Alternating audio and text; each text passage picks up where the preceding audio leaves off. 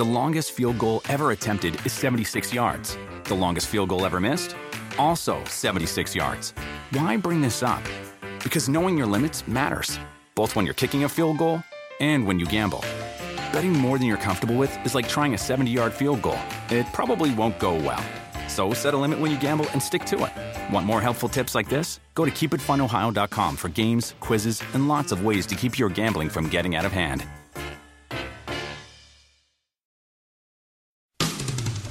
This is Rob Dauster, host of the NBC Sports College Basketball Talk podcast. It's never too early for you to start preparing for how you're going to win your NCAA tournament pool. So subscribe to us on iTunes, and Audio Boom, and Stitcher. Anywhere that podcasts are given away for free, you can subscribe and get intelligent, entertaining analysis. Can anyone keep Duke from winning it all? Who are the sleepers that you need to know? Tune in and you'll find out.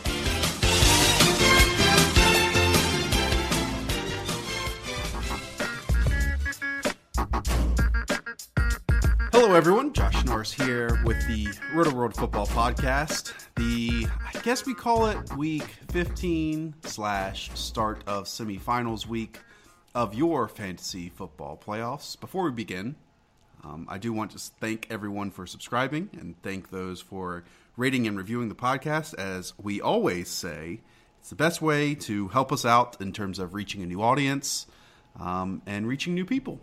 So thank you for those that do that. And I also want to thank Raymond Summerlin, who is joining me right now through the magic of Skype. He also joins me every single Thursday. Well, or I join him, one of the two, or we both join Paul Burmeister um, for the Roto World Fantasy Football Kickoff presented by Kia. That's the Roto World Fantasy Football Kickoff presented by Kia. There are just two episodes left. You should check them out 3 o'clock Eastern and 7 o'clock Eastern on NBCSports.com. They're fun shows. We get a lot of wrong, but we have fun doing it. Um, Ray, we both our MVPs last week did not do well. Yeah, I, I, what makes me mad about mine is I had Tyler Eifert until the last minute, and You then. I, I saw some weather concerns, Yep. and I thought, all right, I'll, I'll move to Jimmy Graham, who I also liked, and, and that that switch, as it turned out, did not go well. And I'm hoping I didn't lead Paul astray. I, I spent all Sunday worrying that I had led Paul astray. If you need his phone in number, you, you, you can text him if you want to. Not, not sure if he'll respond, but um, yeah. And I picked Devonta Freeman, and who could have seen that they just decided not to use him in this game because I don't know if they were. I mean, they were obviously were leading by so much. Um, they just decided not to use you know their best offensive player when they don't need him. So that did not work out for either of us. But we'll do better on Thursday. Ray, it's time for your waiver wire column. Um, it's up on Roto World right now that you can all check out. Um, once again, we record this before the Monday night game, so if anything changes with the Ravens and the Patriots, don't blame us. Um, let's start first, though, with obviously lots of running back changes, injuries in particular. Melvin Gordon is week to week right now with what a hip injury and something else, and a um, knee, yeah. and a knee injury. He has a hip and a knee.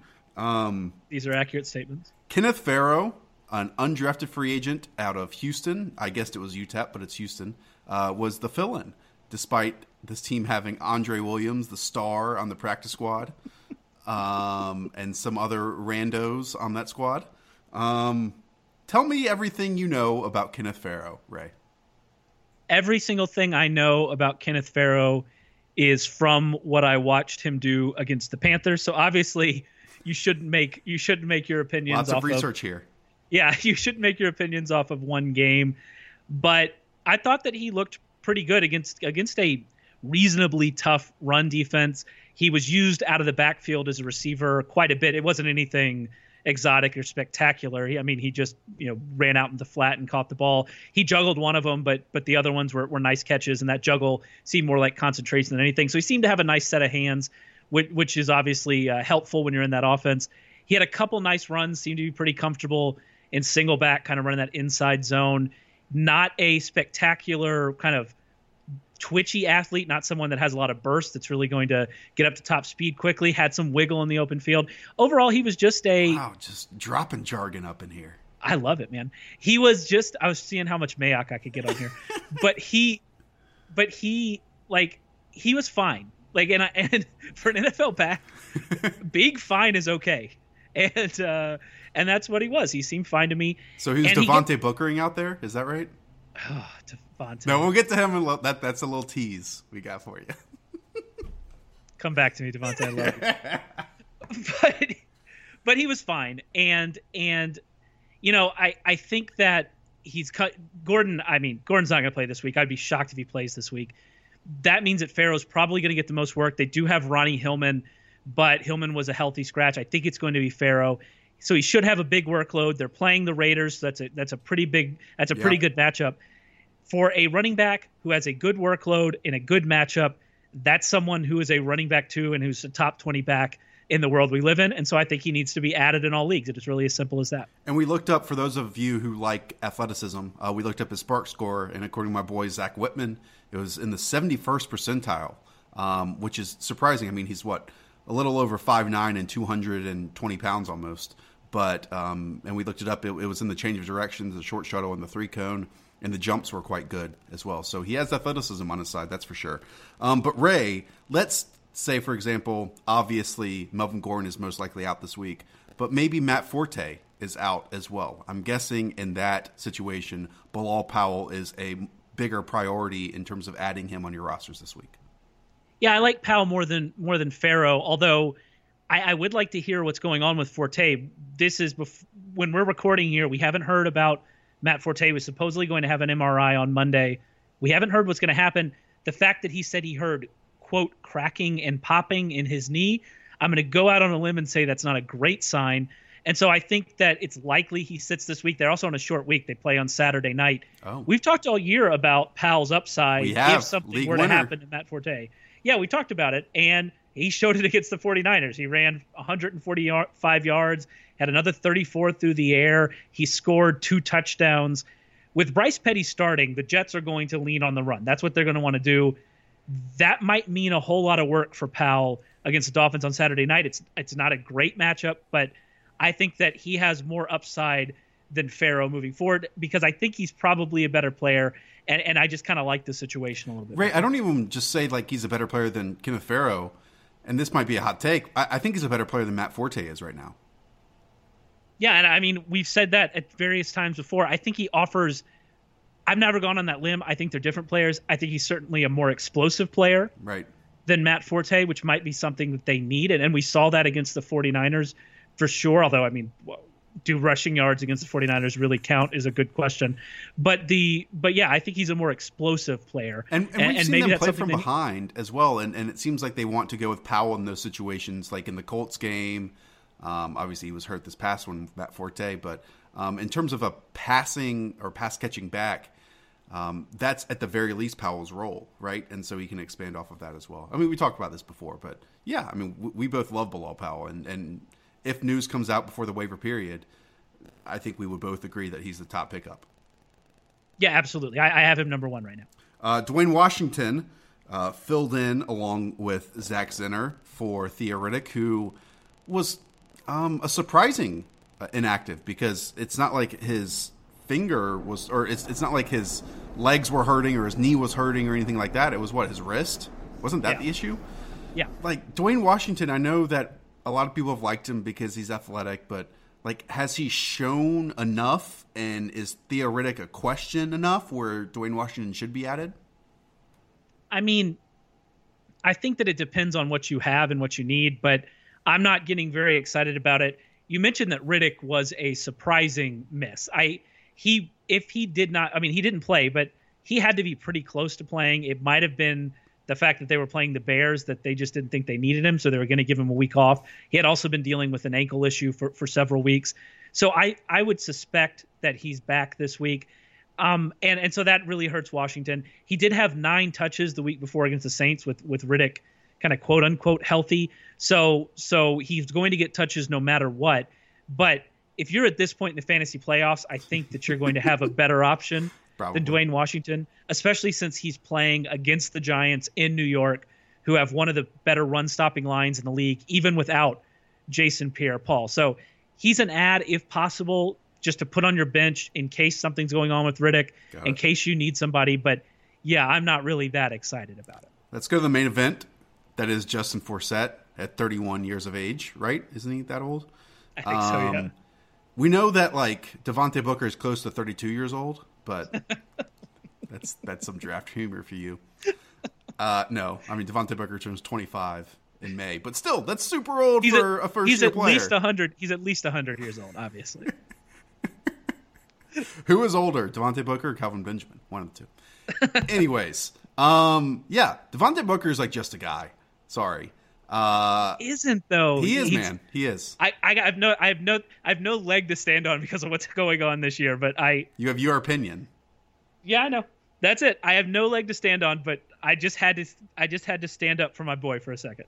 So when Ray gets hired to the Broncos front office, uh, he will be the one supporter for Javante Booker because one, they uh, had a large contract for C.J. Anderson. Two, they gave carries to Kapri Bibbs.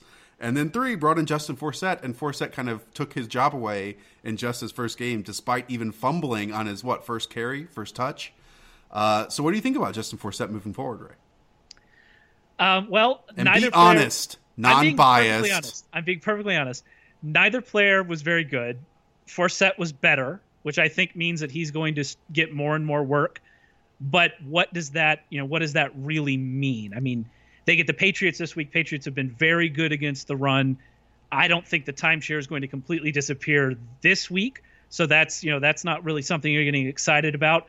Maybe it does, and you'll feel comfortable using Forsett against the Chiefs in week 16 or the Raiders in week 17, especially if your if your league goes that far, which makes him an ad. I definitely think he's an ad. I'd rather have Justin Forsett than Dwayne Washington, for instance. But I can't really see a scenario where a good team in a standard league has Justin Forsett in their lineup this week, unless we get some pretty concrete news that he's going to be the you know the clear lead back, like he's going to get the workloads that Devontae Booker was getting two weeks ago, and that that kind of makes him a, an ad for sure, but but someone that I, I'm not really getting that excited about. Uh, Ray, Jeff Fisher is out there as a free agent. Should teams pick him up? He and Danny, he uh, he's he and Danny Woodhead are uh, are meeting right now to uh, decide where they're going to finish their season. Uh, let's move on to some wide receivers. Uh, Adam Thielen, do not call me Thalen, uh, the wide receiver of the Minnesota Vikings. Um, Ray, I actually picked him up on Sunday morning. He put up like a respectable 12 points in my league, depending on the scoring. It might be more or less for yours. Um, and again, if this was a guy with a different name, maybe on a different team, we'd be looking at him as like a wide receiver three as of late. No, because it ranges anywhere from like nine to 14 points in the last, what, four weeks? Like Adam Thielen's putting up consistent numbers. Um, what about you? What do you think? Yeah, I think that that's right. I think he's going to be a top 40 receiver this week against the Colts. And what's interesting about him is he's actually played 12 more. He actually played 12 more snaps than Stefon Diggs Wow. against the Jaguars this week. That's the second game in a row he's outsnapped him. He saw the same number of targets. And with Diggs, you know, kind of quote unquote healthy, we'll see. I we don't know how healthy he actually is, but with Diggs at least out there the last two games, Thalen has 11 catches for 187 total yards. So he is still being involved. If you are in a return yards league, he's returning punts. Although Marcus Sherels might be back this this week, so that kind of gets a little dicey. But the Colts aren't very good. They keep losing people on the defense. I, I agree with you. I think he's a top 40 receiver, which kind of makes him a, fringe starter in standard leagues and someone that you can use as a wide receiver three in deeper leagues. And that was a tough matchup he just had against the Jaguars. Like they're Yeah, their that's a- that's a real matchup. Backfields are is, is tough, and so what he did against them is is promising. And the same goes for a guy on the opposite side of the field, and Marqise Lee. Um, the Vikings are a tough matchup, and Marqise Lee's like really emerged this year, and no one's really talking about it because the Jaguars absolutely suck. Um, but Marqise Lee, Ray, for being honest, he's outplaying Allen Robinson right now. He's making Allen Robinson type catches along the sideline, toe tappers, toe drag swag if your name is Nate Burleson, that type of stuff. Um, yeah, I mean Marqise Lee, Ray, and and maybe can, we can spin it forward here as well. Like rest the season, but also for dynasty purposes, it's going to be tough to target him now in a trade because people are probably more optimistic than usual. But um, I mean, I, I think he kind of fills in for Allen Hurns here moving forward. If, the, if and correct me if I'm wrong. Well, the di- they play different positions, or at least they have this year, with Hurns playing in the slot and Lee playing outside. I, I mean, I really think this whole organization is going to change, and True, so it's a good point. It, it makes it difficult to kind of see where we're going from here. They're definitely going to have a new coach, definitely have a new offensive coordinator. So they might have a new quarterback. Uh, we don't know how that's going to play out, although I, I doubt that at this point. But so that's the dynasty aspect is a little bit tricky. I think what we know is that Marqise Lee, the player that we thought he was when he was a first round prospect and a second round pick, right. that player exists. Yep. And we've seen it. Good we've point. seen it this year. And and he has been, like you said, he's been a better receiver than Allen Robinson, especially recently. So I think that if you're looking from a dynasty perspective and you're just trying to target talent, then it looks like Lee's that talent. But are they going to? What are they going to do when they've already paid Allen Hurns a lot of money? And I think that they'll probably still view Allen Robinson as more of that kind of traditional number one wide receiver. So it gets a bit tricky. From just from a redraft perspective, I mean, you kind of have to like him a little bit this week. It is a tough matchup against the Texans. Um, last week was only a second game with more than 52 yards since week seven, so that's not spectacular. But if we're kind of spinning it forward and you're trying to plan ahead, in week 16 he gets the Titans, which is an absolutely great matchup. I think that he's kind of established himself in that top 45 range, which mm. which makes him which makes him startable certainly in deeper leagues. And then if he's going to play the Titans, it could be even better than that. He could be like a top 36 guy. So I think he's someone definitely needs to be added. And and your dynasty, I hadn't really even considered from a dynasty perspective. I'm so caught up in this redraft. It's interesting. He's certainly a guy that that I think I'd be targeting uh, in dynasty leagues because with those injury concerns, maybe you're able to get more of a discount on him than you, than you probably should be getting at this point. Right. Um, let's go to your deep cuts, Ray. And can I throw out a name? And I don't know if he qualifies, but Robbie Anderson. Not to steal one from you, but I mean the percentage of targets headed in his direction when Bryce Petty, his boy, is at quarterback is like what near thirty percent, a little larger than or a little over that. Um, does he qualify for deep cuts here? He does. He's actually named number one on the list. I just read your mind. And and in Bryce Petty's last three appearances, Anderson Some might think has, we prepared for this, Ray. they they might, which which little do they know. we saved that for Thursdays on the Roto World Fantasy Football Kickoff presented by Kia. That is the Roto World Fantasy Football Kickoff presented by Kia. But you can continue. Sorry for interrupting. but uh, but yeah, so Anderson, you made the point about when he's with Petty. Uh, in Petty's last three appearances, Anderson has 13 catches for 229 yards and a touchdown on 29 targets. He led the Jets in receiving in every single one of those games. This is not a coincidence. He is a, a huge risk against a pretty good Dolphins defense on Saturday night because Petty just just really hasn't looked good. But I agree. I think deep leaguers need to pay attention, and, and I think there's a there's certainly scenarios in which Robbie Anderson is a starter this week in the semifinals of the fantasy playoffs, which is just oh this year, this it, year. Any others qualify that you think are notable to talk about? I think Ronnie Hillman is notable to talk oh about. Oh my gosh! Uh, just because, just just because he's now the number two, um, and that's that's at least notable in deeper leagues if you want to take a shot. Wow. And because I want you, and because I, I, I love to mention Ronnie Hillman. I love your reaction to me saying the name Ronnie Hillman. And the I think the last time you mentioned Ronnie Hillman, uh, we got a retweet from John Elway. So are you just yeah. trying to double dip in that category right now, Ray? Well, since I'm joining there, since I'm joining the front office right. as the Devontae Booker supporter, then yeah, hit me up, John. I still love Booker. yes, you do. Unhealthily, Ray. I'll talk to you on Thursday, buddy. And oh, oh yeah, Ray has a podcast on Thursday with Rich Hribar and Nick Mensio. That's why you should subscribe because that's a good podcast. Uh, and then mine is on Friday with Evan Silva and Roto Pat. And obviously, you can check out our videos and all our articles and all that stuff on rotoworld.com. Ray, talk to you later, buddy. See ya. Talk to you next week, man.